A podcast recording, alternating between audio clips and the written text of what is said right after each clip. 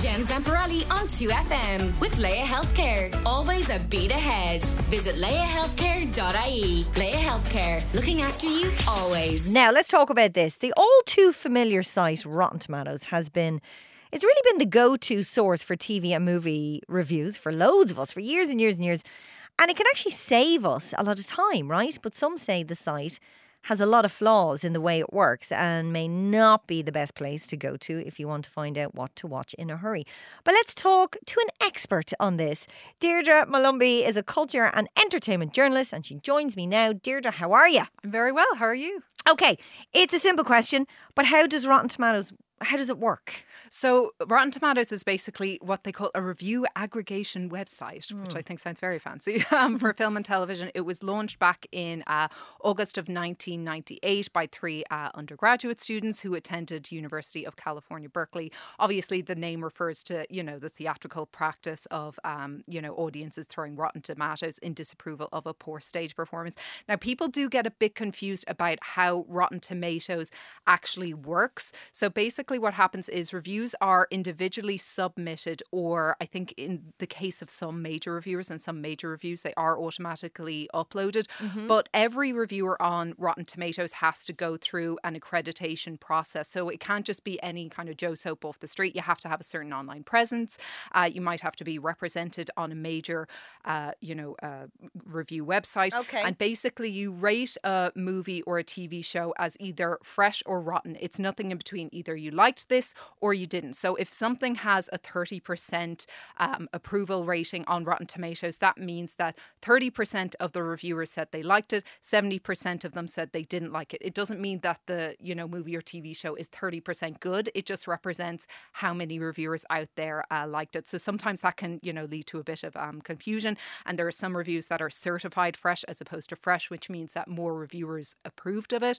Um, and there's also an audience score. So like you would be able to kind of go on the site and you know give your own rating now. And I think the audience score now gets as much kind of um, conversation anyway as the critic score. But I would tend to go by the critic score myself. But then I am biased. So okay, how did it become so huge? It's weird that we're doing this today because I mentioned at the top of the show I'm reading Matthew Perry's biography, right? Mm-hmm. And there's I literally read the lines that he got such a terrible review in on Rotten Tomatoes for the whole 10 yards, the sequel to the whole mm-hmm. 9 yards and it, it, just it became this go-to it is this go-to place for reviews how did it become so big? Because there's so many places you can go to read a review. What why what what makes this one so huge? Yeah i mean there are the likes of you know metacritic or Letterboxd just to name um, a couple of the other review sites out there. But i think it is the fact that like i said with rotten tomatoes the fact that there is this very strict accreditation process okay. which means that you have the top reviewers on there. So really what you're getting on the rotten tomatoes website is what the critics think as opposed to you know the general kind of audience consensus. Um, so i suppose like again i might be biased saying i think that that's an indication of like real quality. Um, but i think it's quite interesting in in relation to kind of today's world where content has become so i suppose individually curated. Like if you go on netflix and you watch say like a couple of you know bbc costume dramas you're going to be recommend you know further costume dramas but you might not necessarily get like the good quality ones. But you kind of wonder are people necessarily looking for quality now or are they just looking for their own preferences? I think that Rotten Tomatoes kind of stands the test of time in a way in that what it is really looking for is quality as opposed to that kind of, you know, individual preference thing. Um, but at the same time, how relevant is that anymore in that are people actually looking for you know necessarily the top quality anymore. I think they are. Yeah, I, I do. I do think they are. Um, looking back at it, do you ever think they got it wrong? Um, does I, anything stand out, or you're like, no, they're fairly on the money? I think that they're it. fairly on the money. I mean, I'm sure that I can think of like a couple of examples that have, you know, gotten, you know, really high approval ratings that I might go, go and watch that movie and say I don't ah, necessarily mm. like it, but that's also down to my own preferences and my own biases, so I have to be kind of aware of that. But usually, if something is getting 20% of lower, you can be kind of guaranteed that it's pretty poor. And okay. I have seen things that have gotten very low ratings that I've watched, and I've been like, yeah, it definitely deserves to be poorly. Okay, now it's had its fair share of criticism since it began. Can you tell me about some of that?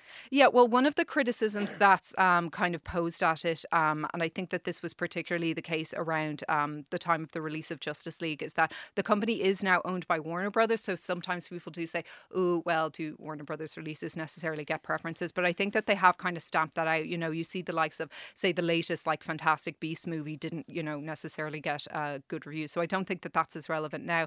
But I know that um, movie studios have kind of blamed uh, poor box office performances in the past on the negative reviews. So if you take the year of 2017, where you had the releases of Baywatch and The Mummy, uh, these underperformed at the box office. They got negative reviews, whereas films like Spider Man Homecoming and Wonder Woman, they did get positive reviews and they did do well at the box office. But at the same time, I don't think that, you know, the rating uh, by the critics and the audience is always in alignment. And I think an example of that would be um, if a t- if if for example you hear whether a TV show gets renewed or not. So if you look at something like you know the Kardashians and how long that's lasted, that's never gotten good reviews. Or something like and just like that, that's two seasons in, it's been renewed for another one, never got good you know reviews from the critics, um, particularly not on Rotten Tomatoes. But those shows still you know do get renewed. So I think that movie studios saying that oh it's the fault of Rotten Tomatoes, it might be a bit of an excuse. Um, and then there is the fact that you know at the end of the day it is very oversimplified. Mm. Just deciding whether something is good, i.e., fresh, or rotten, i.e., bad. It, it, it's it's a bit um it, it's a bit kind of minimalist, I suppose. There's no in between. Yeah, yeah. Um.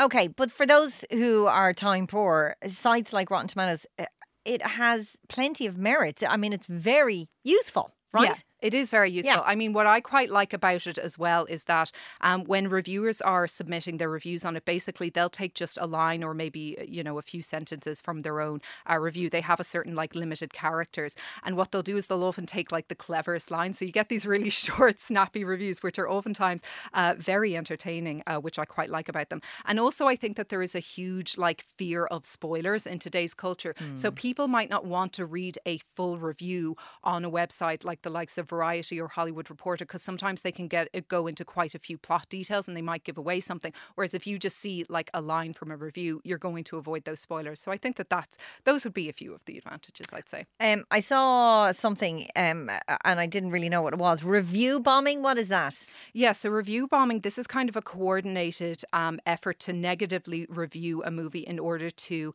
uh, you know, kind of dissuade viewers from uh, watching it.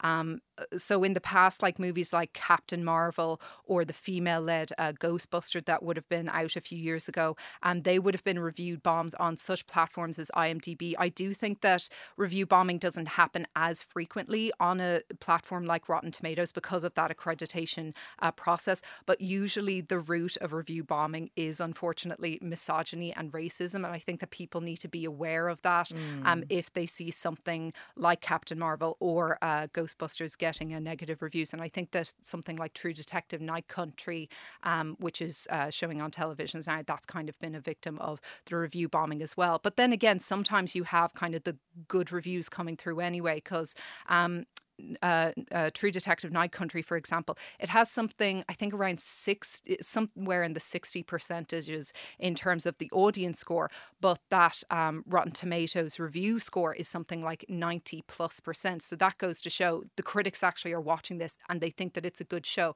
whereas the sixty percent is probably from you know uh, certain like male viewers deciding that they don't like a mm-hmm. female-led uh, detective series and negatively uh, reviewing it on purpose. So again, that's why I think that Rotten Tomatoes is one of the better resources when it comes to good quality uh, programming. Okay.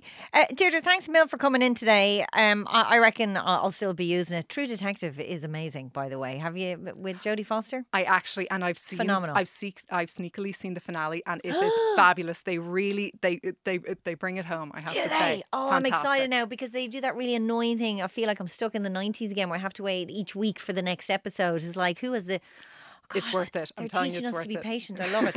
um, thank you so much for coming in. We'll be back with more after these. Jen Zamparelli on 2FM with Laya Healthcare. Always a beat ahead. Visit layahealthcare.ie. Laya Healthcare, looking after you always.